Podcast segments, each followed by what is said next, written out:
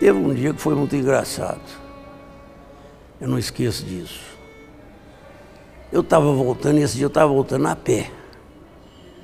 Fiquei sem condução. Uma lua que é uma beleza. Estava um dia. Não pisei numa pedra. E lá vou. Na cava eu já passei com a espinha assim meio empenada, sabe? Olhava num lado, olhava no outro, tinha nada, eu fui passando. Rapaz, a hora que terminou a cava, tinha um aterro comprido assim que saía na ponte. E lá eles falavam que nessa ponte, de vez em quando, tinha uma mulher que ficava lá. Assombração de. Assombração.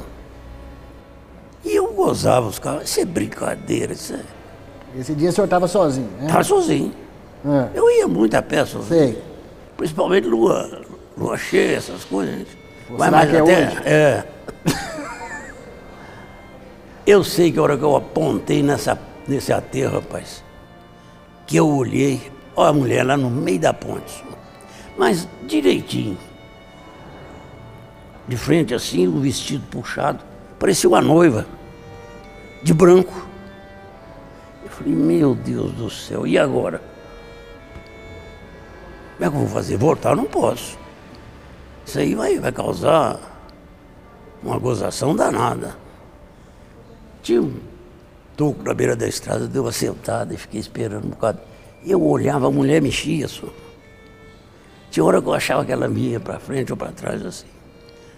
E aquilo foi bem. A espinhela foi ficando fria, né? Eu sei que. Eu falei, gente, eu tenho que ir embora, não posso ficar aqui. E eu vou. Se ela não deixar eu passar, eu volto. Agora voltar daqui não posso, não. E fui andando, senhor, fui andando. E a diaba da mulher deslocava na ponte. Na hora que eu chego mais perto, que eu vejo, rapaz, papai tinha mandado fazer um desbaste no mato do, do corgo. E a entrada, o portão da estrada, ele tinha pintadinho de branco, mas ele era daquele tipo assim que fazia aquelas. Você olhava de longe, era mulher em cima da ponte. Eu acho que esse portão fez medo em muita gente lá.